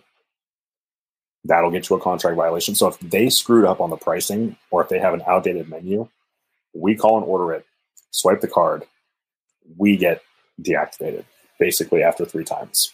Wow. So I, I can't tell you how many comments I've gotten from people saying that they were wrongfully deactivated. And part of the problem with Grubhub is their wait times are so garbage. They will frequently ignore what restaurants put in uh, on the tablet for pickup time and be like, get here now. And it throws everything out of whack. So, yeah, the driver's dropping off 20, 30 minutes late, even though, it, yeah, I, sorry to hear that, man. Uh, you know, even though, actually, matter of fact, um, there's there's a link. Uh, if I can jump in, uh, I'll try to remember to jump in the chat after. There's a link I'm going to put that I've had a couple people have success with. Okay. Um, Yeah. Because I mean, a lot of these comments are the ones I'm used to. You know, like pull. You know, like t- the tip baiting. You, you know, oddly, I don't know a lot of people who get tip baited, but I have talked to a handful. Um, I do know it happens, but Yeah. you know, like DoorDash. I hate to get ever give DoorDash props, but like honestly, DoorDash is is tough to even increase or take away. Yeah, it, for sure. Although uh, I I just posted a video uh, last night talking about. I've had a few people in my comments say, "Hey, I accepted an order for we'll say eight bucks, and then they deliver it, and it was seven. And the first time I was like, "Oh, you know, that's interesting. Okay, you know, take a better look at the app next time." Uh, second time, it kind of got my curiosity going. The third time, I'm like, "Okay, I'm going to post a video and find out." And a ton of people have run into that problem. Yeah. So, but uh, to your point, yes, tip baiting is not really an issue on DoorDash. No, and you shouldn't. If you tip bait, you shouldn't be able to sleep at night, man. No, Straight no, up. like, if you not. don't tip, you should have a problem sleeping. But if you tip bait, you shouldn't be able to sleep the rest of your life. like don't get me wrong like, you know if you if you kidnap somebody's cat or something during a delivery you know that that person has every right to get their money back you know and their cat Yeah. But-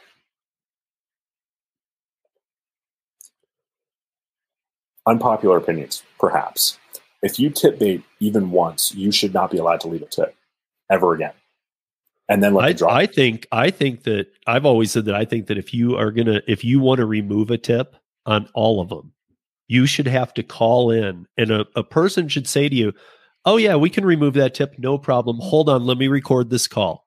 Mhm. And even don't even tell them whatever those recordings do. Maybe they do nothing. Maybe they're just kept in a database, but I think that would stop people from doing the word record Mhm. and all that kind of stuff just puts uh, into people's heads. I don't uh, never mind. I don't want to do it.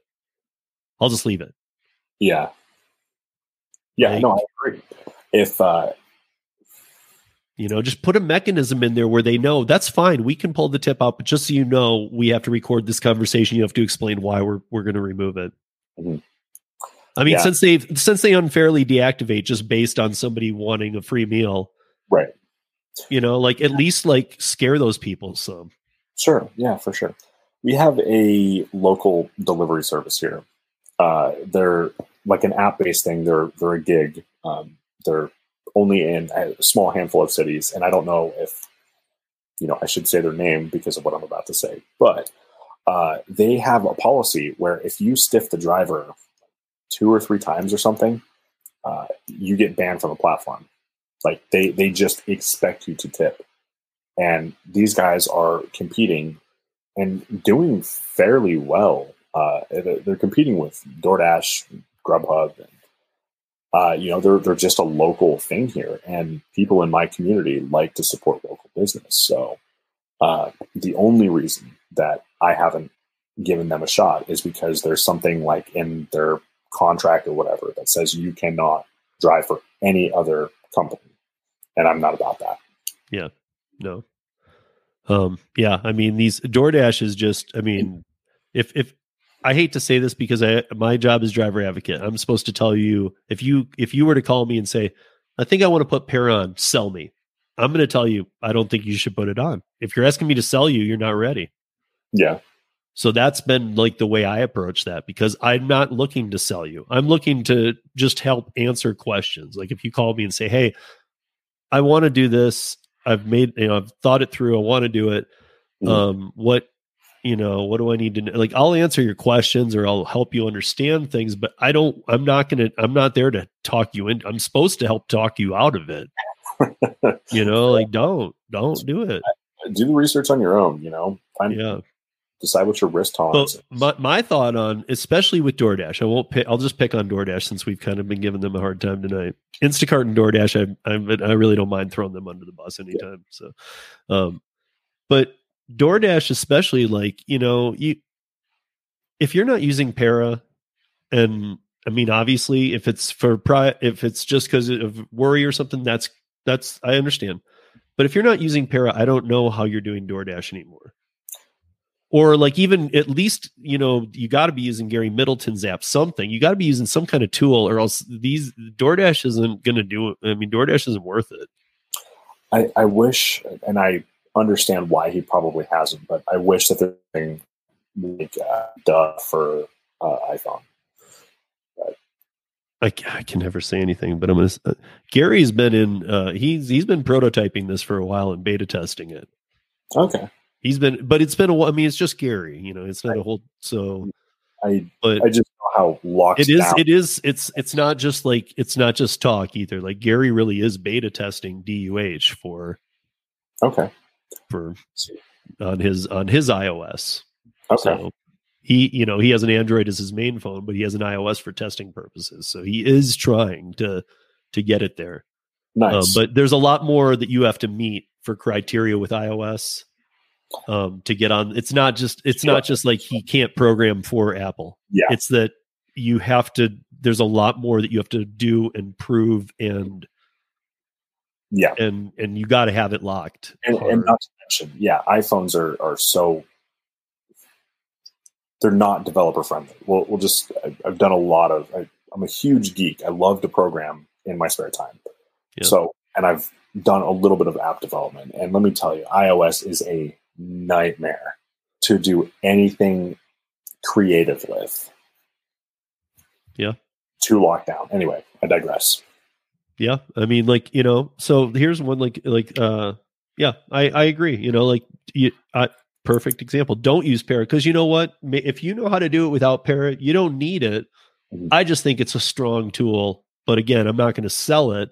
But I'm just saying it is a strong tool, man. like, it Yeah. it very much helps you. Yeah, If- sure. I mean, there's no there's no no love lost because the company ain't going to help you ever.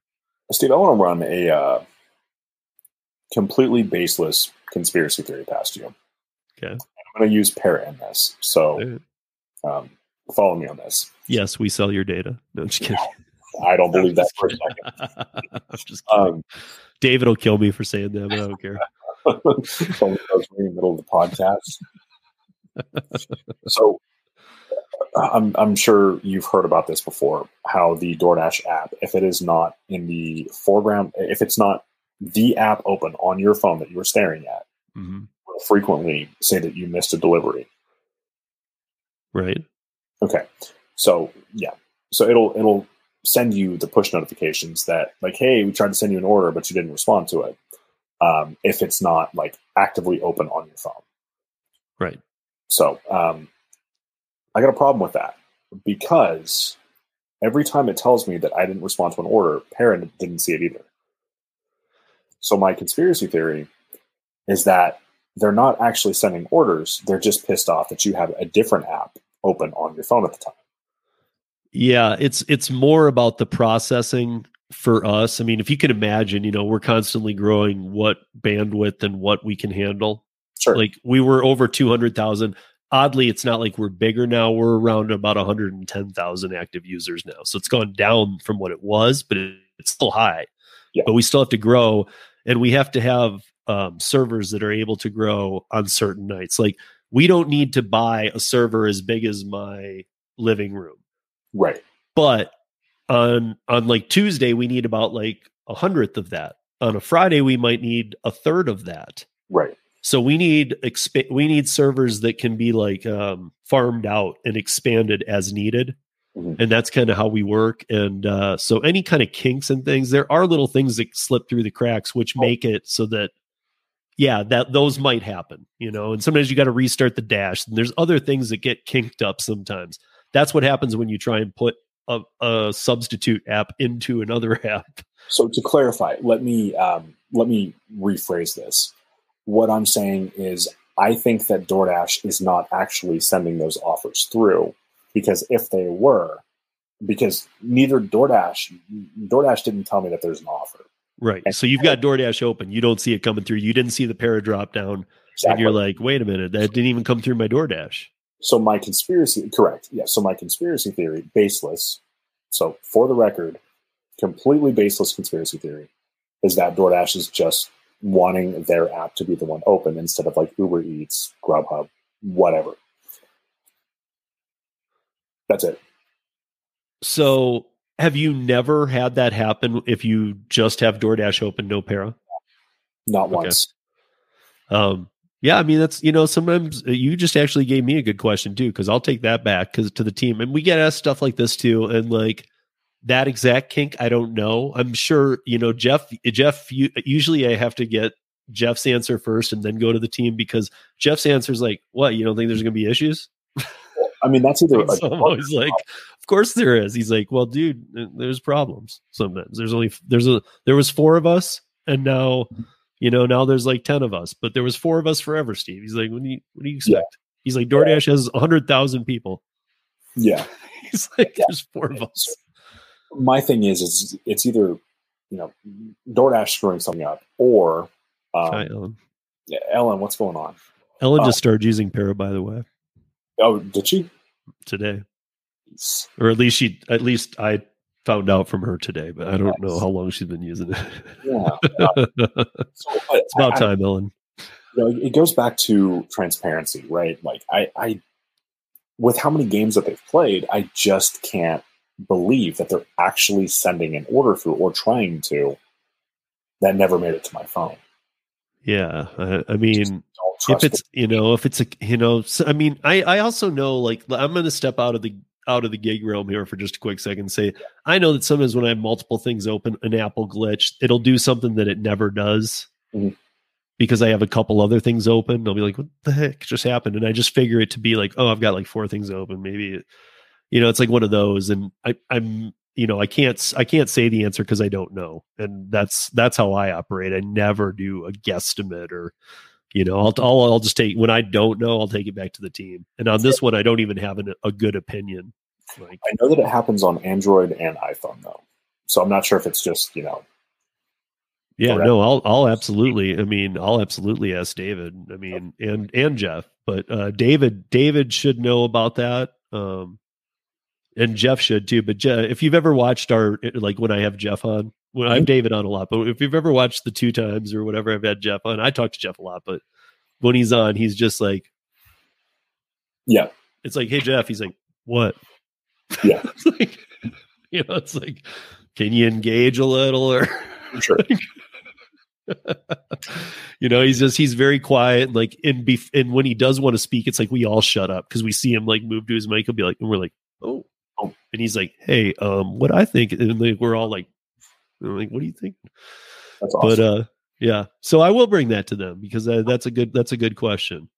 Um, but uh, yeah, I want to thank everybody for coming in. I absolutely want to thank Zach for uh, co-hosting with me, not guesting. And the difference, you guys, somebody asked me what the difference was. When I have a guest, I'm interviewing the guest. When I'm doing these co-hosting, I come up with some topics and we talk about them. So I'm not interviewing. I mean, I do a quick little inter, like introduction with the guests, like we did tonight, but it's more about like having a conversation tonight with Zach instead of diving into Zach and and what he's been through in the gig economy and his background. And it's more about like touching on some issues that hit to home and uh um you know and going from there. So I really appreciate uh you know you joining me here tonight. This was fun. Uh and pl- plug your stuff even though even though for whatever reason and i know he's cool i know he's cool but for whatever reason he came onto youtube and boom it. you yeah, know, he just exploded dude it's been going fairly well. Um, yeah, so I have a channel called Zach Drives Fast. It's all one word, and it's Zach spelled correctly with an H. Um, I started uh, just over five months ago. My first video went up on New Year's Eve of 2020. So yeah, just over five months. Um, I have been extremely fortunate to see a, a, very nice amount of growth on my channel, and I've met some amazing people. So um, yeah I'm, I'm not in no way am i saying it's an undeserved thing he has a he has a great channel so i mean go check it out you know like absolutely like i there's so many channels that i always need to check out so like i always get a little bit of fun because like when i have a guest like zach on i the day before i get to actually put some time blocked aside like watch his videos for a couple hours or and just you don't have to like watch them i don't have to watch them full through but i get to watch just kind of play around for a, a certain time period and watch and take some notes for sure. you know and I, I i do know you're putting out good content you know you're fun to watch you. um you know it's you know you start off calm sometimes i appreciated the before we started he asked me you know what's the swearing protocol here and i was like well it happens but you know i try not to like let it go ballistic but i know like on your channel like it, doesn't bother me when you're swearing but I, I like how you started off all calm but things can get rowdy Yeah, I you know it's kind of worked up, you know. yeah, that's how I feel too. But sometimes I can't do that. So I, now I know I can go to your channel to vent Absolutely. go, you know, okay, I'm mad. I wasn't able to do what I wanted to say. So I'm going to go check out something on his and get mad about something. uh, creator friends who have a like list of hundreds, if not thousands, of words that they don't allow in their comments. Right. I've got like forty. Yeah. Uh, and most of them are political related. Yeah. So you know that's uh, as long as you're not being like I can I can take trolls like uh, you know Yep. Want to hate on me that's fine have at. Yep. Yeah. But as long as they're not attacking anybody else in my comments, Yeah. racist, sexist, homophobic, Yeah. go to town. I don't care what words you use. Yeah, that's why. And and any oh, by the way, anybody listening, um, I've had people ask me this too and email me this, especially some of the audio podcast listeners who have been with me before the channel existed. Was they say, um, uh, you know, I come to the YouTube channel sometimes, but everybody's a mod in your thing, and I'm like, because I like everybody to be a mod. I'm mm-hmm. like, then they can post links, they can share things, they because a lot of times I'm not watching that. I'm concentrating on t- talking with you and a lot of conversations are going on in there and i like them to be able to do that That like if a troll does come in these guys got them in like 2.2 seconds. I got enough mods in there that they're like gone you know like i mean nothing bad goes down. But so i always tell people just get in the chat a couple times i'll start to notice your name and actually after this after these streams i do go back through the chat and i see if anybody that i that i know or know from around was in there that night and doesn't have a handle because when I'm when I'm watching on StreamYard right now, I don't see if you have a wrench. So I don't know if you're a mod or not unless I just know by the like right now the, all the names I see I know so they're all mods.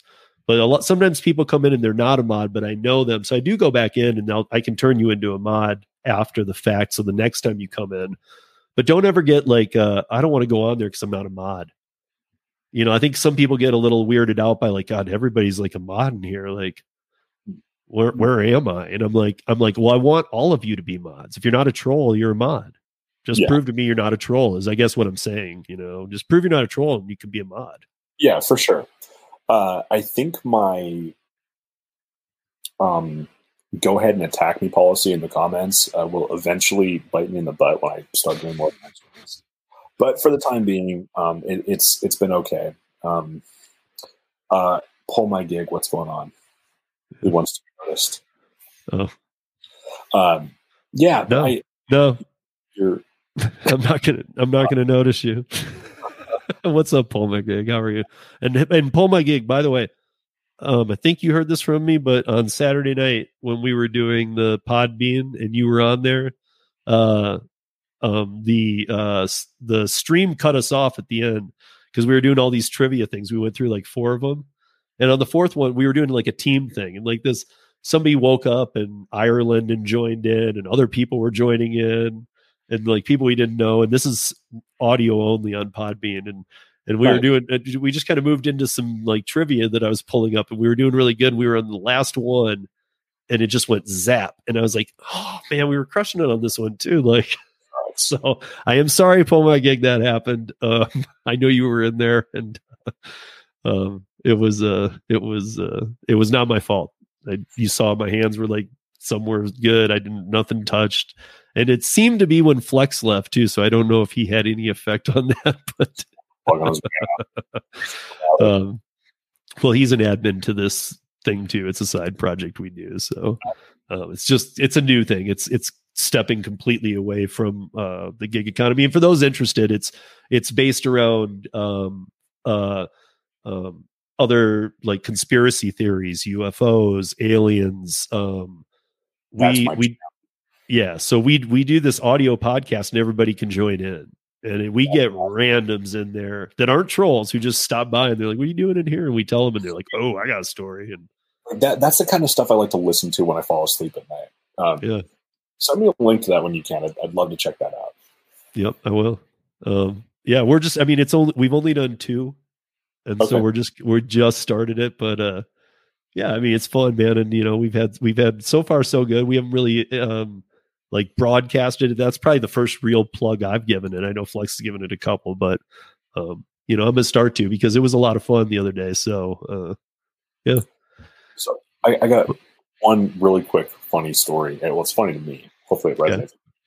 Uh, if we've got time. Yeah, yeah. Okay. So I was a dealer in a casino for about five years, um, and I had it was one Friday or Saturday night, and I had a uh, particularly um, they, they were getting loose. Can I, I can say drunk on YouTube. That's not going to trigger it. Uh, they were. you're, you're. I think you're worrying. You're over worrying about. I got You my say what say whatever you want now. I Let me just put it that way. ads today for like ever. So I'm, I'm Yeah. trying to like watch it.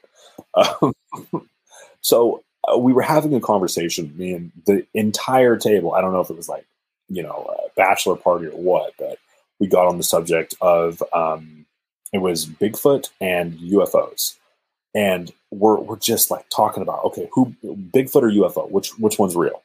And so you know we went through the entire table, and eventually this uh, I- forget if it was an elderly man or an elderly lady, but it was an old old person uh, pulls up to the table, sits down, and I like stop and just stare at them. Bigfoot or UFO? Man, they walked away so fast. it was uh, If you're asking me, UFO. I, I agree. I agree. I mean, I, I I'm sure that something is causing whatever people are seeing, and I, I and you know, I, you know, the fuzzy picture. I, I don't think that that's all that's to it, but I'm just not sure that a Sasquatch is what it is, or what. I'm just not sold that. Maybe it's just not even. Maybe it's an animal that there's many of that we just don't know about. Yeah. But I also know, but I mean, we've also discussed shape shifting, all kinds of things. So I know that so much is out there that, you know, that that even could be going on and have partial to do with it. Who knows? But Yeah. I am more of the opinion of the UFO. Um, Yeah. And you know, we like we we we t- chatted about the Dulce base the other night, and uh, you know, we've been jumping into some stuff, so it's it's it's fun. I'll send you the link. I will Yeah. start to let everybody know the link. Um, I just gotta I just gotta do it subtly because I don't want any sponsors. I have well, I guess I don't care if they want to come join in on a Saturday night. That's an off-brand topic. They can, but Yeah. it gets a little weird, you know. It's okay. Weird is good sometimes. yeah, no, I love it. I just, you know, I mean, here on this channel, I gotta.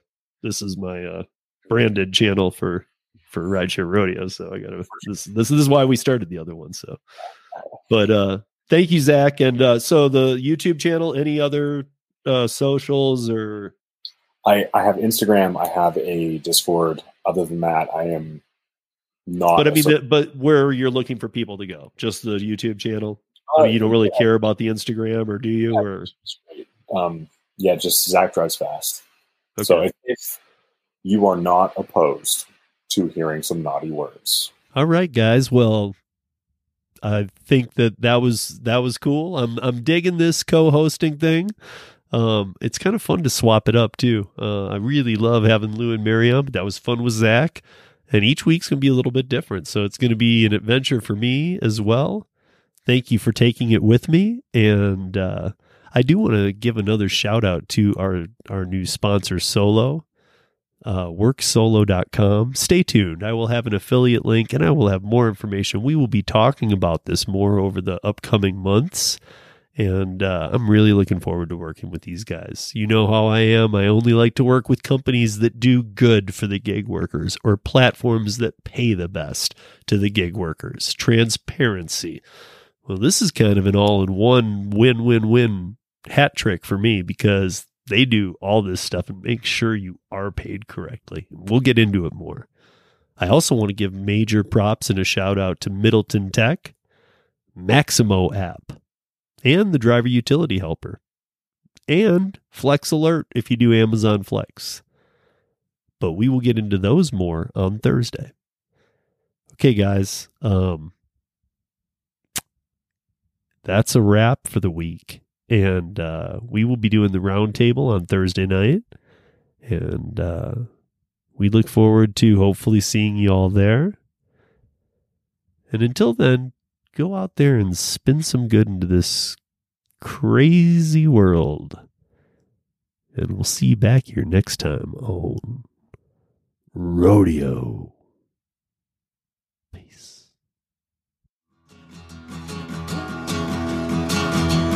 Robert.